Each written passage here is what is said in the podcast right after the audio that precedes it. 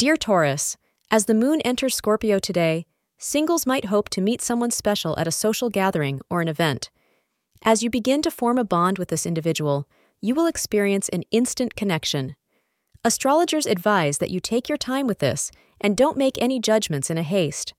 On the other hand, after years of wooing, some of you may decide to finally take your relationship to the next level.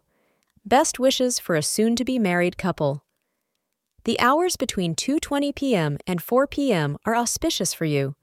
Dark blue is a lucky color for you today. Today, try to avoid small arguments with your partner. There may be some insignificant issues that get blown out of proportion today because emotions are running high.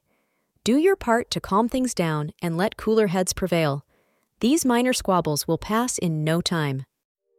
Thank you for being part of today's horoscope forecast.